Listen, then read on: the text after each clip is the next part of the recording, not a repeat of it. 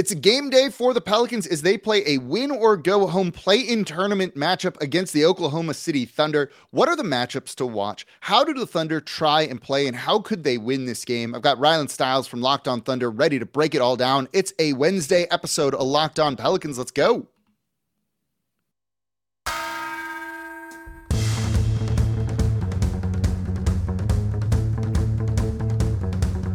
You are Locked On Pelicans, your daily New Orleans Pelicans podcast, part of the Locked On Podcast Network, your team every day.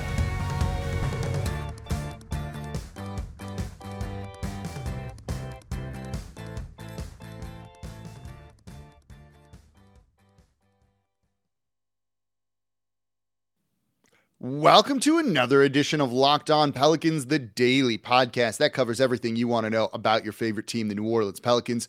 I'm your host, Jake Madison, at Nola Jake on Twitter, credentialed member of the media here. And of course, thank you for making Locked On Pelicans your first listen today and every day. We're here Monday through Friday. No one else comes to you like this. And this is the kind of show that only Locked On can do. I've got Rylan Stiles of Locked On Thunder here. Rylan, you excited? I am very excited. What a time this is. Game day in the postseason with Oklahoma City. What's this feeling like? Does the air taste different and things like that for you here? This wasn't what you were expecting at all. Yeah, it's very different than what we were expecting. And I think that it does feel different because, you know, obviously the Thunder have experienced postseason basketball before, and the fan base has been spoiled. This 2-year drought is the longest postseason drought since relocation from Seattle.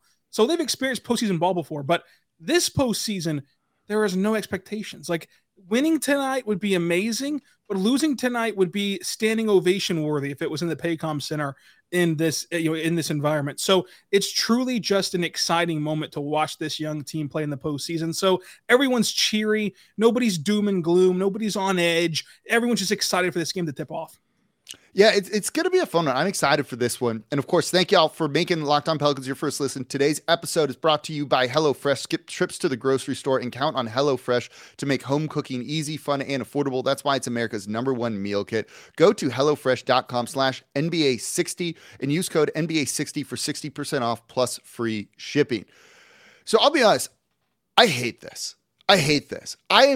You know this. I've been really high on this Thunder team all season. I host the Locked On NBA show on Wednesday. I'm on there today, I guess, talking about this. And we did a segment recently on the Thunder, and I was like, they better not tank. They better go for it. I want to see Shai Gilgeous-Alexander in the postseason. And I really got what I asked for, and now it's either at the expense of the Pelicans for it to potentially happen. So let me ask you this question just right off the bat. How do the Thunder win this game? Yeah, the game with the Pelicans is going to be very interesting because although we have a 4-game sample size, which is the largest you can have in a single season, the games aren't really indicative of how the two teams like have typically played, because going all the way back to the first contest, Jeremiah Robinson-Earl was in the starting lineup for OKC. He likely will not be in their rotation tonight. Two guys who will be the most important pieces off of the bench, Isaiah Joe and Aaron Wiggins, did not play a single minute in this game against New Orleans. Whereas, you know, in the next game, you had Pokashevsky in the starting lineup.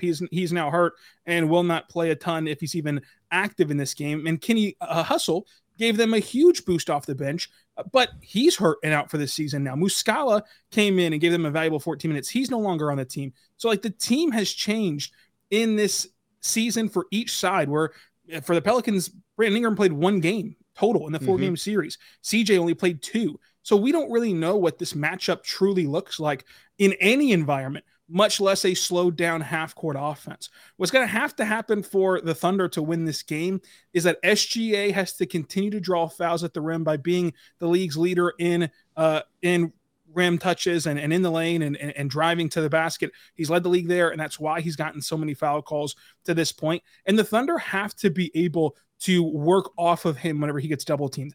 It's going to take a night where Isaiah Joe hits 4 threes, where Lou Dort, when you pass to him out of a double team, can actually knock down some triples. He's had games where he can. He's had games where he can't. And so, like, that's going to be the variable in all of this. One interesting aspect, I think, will be, of course, the lack of size for Oklahoma City. And with that size comes not just rebounding, which we know the Pelicans can do much better than OKC can. They're the worst team in the league in rebounding in Oklahoma City. But also, whenever this half-court offense starts happening in the postseason and it turns into this pick-and-roll and hunting mismatches game, Can Jalen Williams lay a physical screen and get a switch for SGA? Because typically he's been a guy that gets in your way, but doesn't deter you from switching and from, you know, it kind of lets you keep your primary defender on SGA. You're going to have to rub off Herb Jones and some of these other guys off of Shai and let him operate. Do you have a big man that can do that? Much less rebound the ball, much less deter at the rim. So it's going to take shooting to win this game for OKC. If Lou Dort does not make his first 3 threes, this game might be over. If Isaiah Joe comes in and goes 1 for 3 from three, this game will be over. So it comes down to just, can these guys off of Shai hit threes? And if they can, then the Thunder have a really good fighting chance. If they can't, this might get ugly on Wednesday. Really? That's interesting, because I see this one as being a little bit closer, I think, you know, partially because, as you said, like the whole series just isn't indicative of what we're seeing kind of in this one game. And when you have a guy like Shai Gilgeous-Alexander, who's averaged over 34 points against the Pelicans this season, I think, you know, that's the type of player that can get hot and kind of scares you. He's going to make first or second team All NBA. It seems like a lock. So you think it's beyond just his scoring that they need to get him a little bit of help from some of these other guys. I think that for the Thunder against the Pelicans specifically, Mark talked today after practice about how SGA gets doubled more than against the Pelicans than any other team. The Pelicans double him the most out of the entire league. And Shai's dealt with that this whole season. He's dealt with zones as well. But those things really disrupt you as a scorer. And so Shai can give you 30 points and could score 35, could score 40 tonight against the Pelicans. Yeah. The problem is what happens off of that, right? You're then relying on streaky shooters and Lou Dort. You're then relying on a rookie and Jalen Williams to take a huge step scoring the basketball in this environment. And so, like, what happens beyond just those 30 points? What happens beyond just those 35 points or even 40 points for this Thunder offense? I think that the challenging thing for OKC is you're not going to see the Pelicans, I think, take advantage of their lack of size inside, because I don't think that they're going to want to change their entire game plan and just dump it down to Valanciunas possession after possession. And if they do, the Thunder would say thank you and just say thank you for taking the ball out of BI's hands and CJ's hands. The problem is, despite having good defenders for OKC on the perimeter, Lou Dort, one of the best defenders, is just going to get shot over and over and over BI. He contested BI well. He played BI hard, but Brandon Ingram just shoots over him. He's just too long. And so then your only other counter to that is putting a rookie on Brandon Ingram in the playoffs, which is going to be an interesting challenge, and it could work out for OKC, but it could work out for the Pelicans just as well. So it's just going to be, I think, a game of make or miss for OKC in this one-game sample size, because you've got to keep up with their scoring, and they have 2 scores, and you have 1 that you trust in the postseason. So who's going to step up, and what role players step up on the road, which has been tough to do in the NBA, obviously, with rotational players shooting on the road in the postseason. No, I mean, that's a really good point, right? Role players play better at home. It's just like a simple fact in the NBA, and I guess that should make Pelicans fans feel a little bit more excited, though some of the things you said in that do remind me shades of this team, right? You know, Brandon Ingram can go out and score. We've seen him do it, but can other guys step up? He had 42 against the Minnesota Timberwolves. CJ scored 23, but it was on 24 shots, and that type of efficiency is going to lose you games. So I think that kind of applies what you said to the Pels as well. So coming up, though, I want to get into more about Jonas Valanciunas and what you said there. We'll get into some other specific matchups with this game here to see where maybe one team has the advantage and another one doesn't. That's coming up here next in today's episode of Locked On Pelicans. Before we do that, though, today's episode of Locked On Pelicans is brought to you by the Ultimate Basketball GM. You think you've got what it takes to run a team? Well, this is the coolest game I've played in a long time. I always thought I could be a great GM. Turns out it's not that easy. And if you've had the same thought or have fantasized about managing your own basketball franchise, go download Ultimate Pro Basketball GM right now. The game allows you to manage every strategic aspect of your franchise. You need to draft your players. You need to hire the right coaches. You need to deal with personalities in free agency, and you navigate your franchise through multiple seasons, all in a challenging and realistic game world. Ultimate Pro Basketball GM is completely free and playable offline, so you can play on the go as you want, when you want. We have a bunch of hosts in a league right now. I've made the playoffs, not really advancing. It's harder than it looks, so give it a shot. Locked On Pelicans listeners get a 100% free boost to their franchise when using promo code Locked On in the game store. Make sure to check it out. To download the game, just visit probasketballgm.com, scan the code, or look it up on the app stores. That's probasketballgm.com. Ultimate Basketball GM. Start your dynasty today. And thank you for making Locked On Pelicans your first listen today and every day. We're here Monday through Friday, completely free. No one else comes to y'all like this, breaking down everything you want to know. And today we're doing something that only Locked On can, where I got Rylan Stiles of Locked On Thunder here with me, breaking down the matchups that we want to see and what could tilt this game in the favor of either team. So Rylan, you just mentioned Jonas Valanciunas, where the Pelicans do have a big size advantage at the center spot. This is something that I think's been Pelicans fans have gone back and forth on. It seems at times they should run some more of their offense through JV and try and play inside out a little bit. You know, he's a strong rebounder. The Pelicans have struggled with that at times, but you think the Thunder will be thrilled if they toss the ball to JV down low and let him try and cook? I do. I think that it's kind of like that old Moneyball story of Billy Beane, where he's telling the players, look, if your opponents are going to bunt, take it. It's a free out. Say thank you. If the Pelicans want to stop giving the ball to BI and CJ, say thank you, because working inside out can actually benefit OKC. Isaiah Joe is a sneaky good defender on the perimeter, but SGA grades out as excellent on synergy defensively. We know what Lou Dort can do defensively. Wiggins has a ton of length and plays like a ball hawk safety whenever deflecting passes and getting steals. Josh Giddey has length as well. So trying to pass out from the post is actually going to be a little bit harder for Jonas than it would be in other matchups. And then also you have Jalen Williams, who is down there, and while he can't block shots, he can absolutely get you to commit charge fouls. And against the Rockets, a team that does try to utilize their offense down low, Şengün had 3 charges in the first quarter. That makes him obsolete. You have to take him out of the game at that point with foul trouble. And if the Pelicans go small, the Thunder do have smaller lineups that match up better with teams. Of course, if you're going to play the Thunder's way of going small and playing faster, the Thunder were third in the league in pace. So either way that you slice it, you're either taking the ball away from BI and they're only scoring 2 points while SGA scoring 2 on the other end, or you're going to see Jonas get foul trouble because of the charges from Jay Will and be able to take advantage that way. So I think that it's a big advantage for OKC. You could be wrong in this. I could be wrong in this and saying this, and Jonas could go for 40 and 20, but I just think that realistically in the postseason, there's a lot of advantages to that style of play for the Thunder. Yeah, no, it's interesting, right? Because the Thunder are very good at forcing turnovers. So if they're trying to play down low and JV gets slowed down a little bit, or he needs to put the ball on the court to try and dribble in a little bit closer or post a guy up, and they're able to poke that ball loose, all of a sudden that's a team that's running in transition. And given the Pels' offensive troubles at times, I don't know if they want to really get in a shootout like that with the Thunder. This defense thrives on getting back, getting set, and then kind of forcing their own turnovers. They're a couple spots behind the Thunder in those rankings and being able to get out and run and get easy points in transition. And if they're getting scored on in transition, they're not really able to do that. So that's something that seems like it could be an advantage for New Orleans. You've got to use doses of it, I think, to keep that defense honest a little bit. But if you're just throwing the ball to JV and going post up, post up, post up, you're right. All of a sudden the Thunder are running, the Pelicans are getting zeros on trips down on offense, and it becomes a big problem. Yeah, first in the league in creating turnovers, third in the league in pace for OKC. That is a huge advantage, because guess what won't have to happen if you're in transition? You won't be having to pass the ball to an open door, on the top of the key shooting a three. He'll be going to the basket. You'll have J-Dub going to the basket. You'll have Giddey going to the basket. You'll have all these guys working inwards instead of outwards in transition. And Shai is just an elite downhill scorer, so getting him a full head of steam at the rim is also great. So if it becomes a track meet, it becomes a situation where you're just trading twos, that's good for OKC, because they can much more keep pace that way, because they only have really one reliable three-point shooter in Isaiah Joe that can actually knock him down consistently. So having this game played inside the arc might benefit OKC despite their lack of size. Is this going to be one of those games where both teams just shoot terribly from three and who knows what's going to happen? It feels that way. It really does, because even Isaiah Joe has slowed down a little bit as every shooter goes through some slumps. He was shooting 45% from three for the majority of the season, had a really rough March, but seems to be tracking better now in this game. So it's going to come down to, I think, who has the better three-point percentage. I think that whoever does make the most threes in this one will win the game for either side.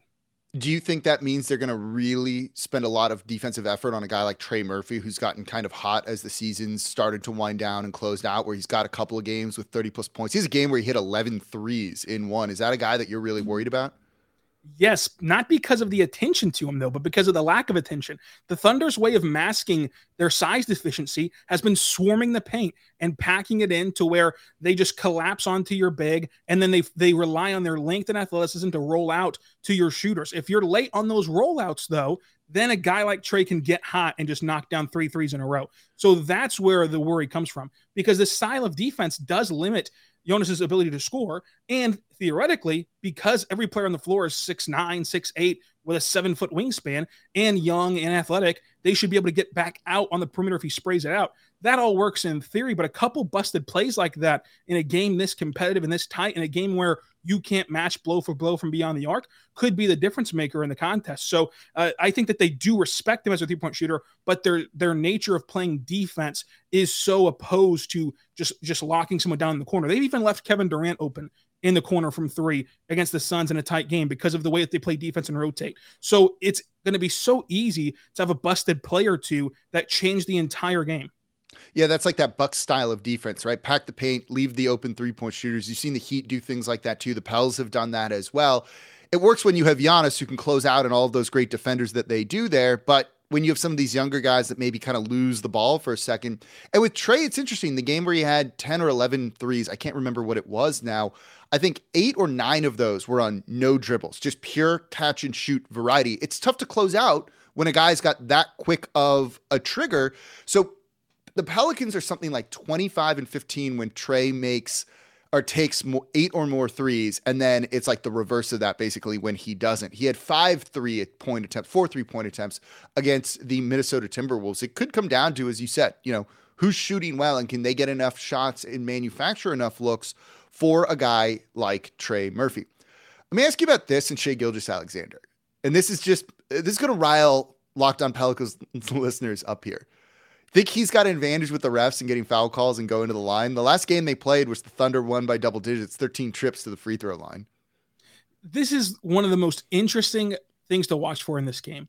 It can go one of two ways. It can go where SGA is getting double teamed, SGA is getting harassed through the lane. And so, yeah, since he leads the league in drives and will lead the game in drives in this one, yeah, he'll take some trips to the line. Or it can go where the refs say, you know what? This guy's averaging 10 free throws a game. We're not going to be the crew that gives him 10 free throws in a playoff game. And they just don't call anything and let the Pelicans play physical. Letting the Pelicans play physical was a huge advantage to them, in certain games this season for SGA. Like whenever they limited him to just 9 free throw attempts in their second meeting and won that game by 3 points. So that was big for the Pelicans in that game. Just 9 free throw attempts compared to like you mentioned, that he had a game where he had 18. He had against the Pelicans.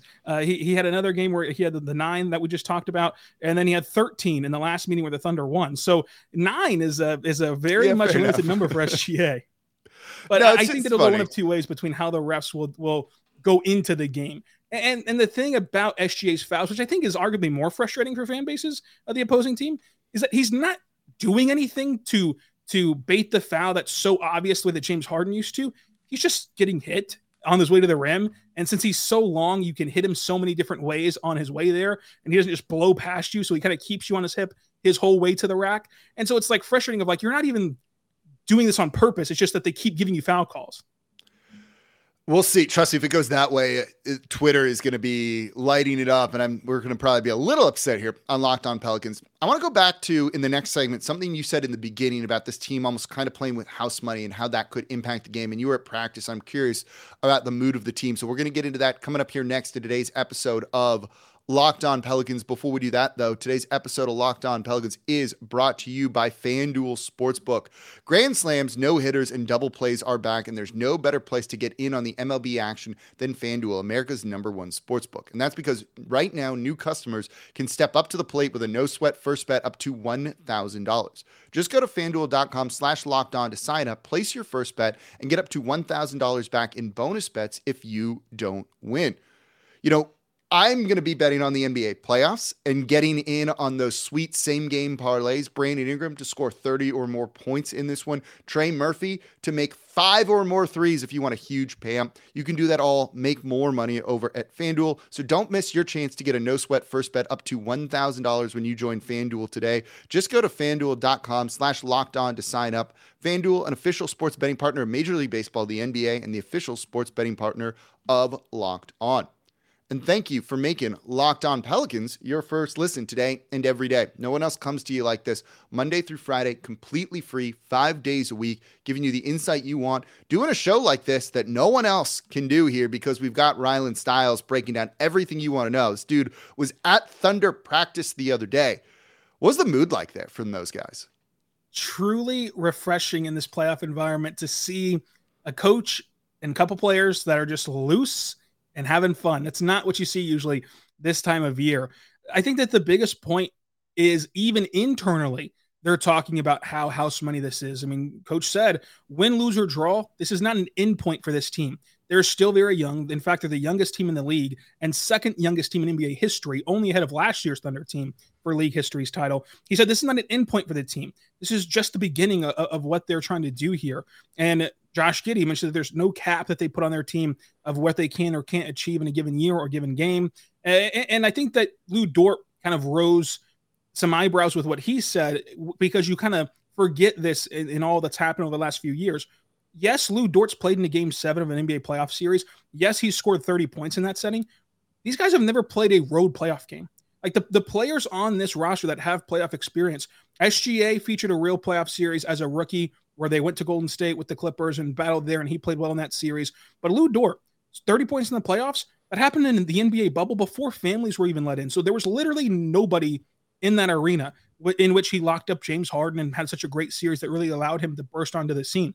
This is his first time going into this environment. So it's not just the rookies, it's everyone besides Dario Saric and SGA playing their first experience in an environment like this, which I continue to give props to on Locked On Thunder of, like, this Pelicans fan base thrives on you calling them a football city. They want to prove they're a basketball city. I see Jake Madison's tweets all the time. They're a basketball city. And so they're going to be feisty and riled up. And this Thunder team is looking forward to that. Jalen Williams talked about it, and Lou Dort did too, of going into a building where everyone in there is rooting against you is going to be something that they need to be ready for. And so they're ready for the challenge. And Mark said that they're ready to see what their best punch looks like. This is a team that's so young. They've never once game planned for a specific team, because in the nature of an NBA season, you're game planning internally. Game to game, the stuff you're doing is, how can we fix our issues? How can we improve? You're not worrying necessarily about how to limit every little action the team runs.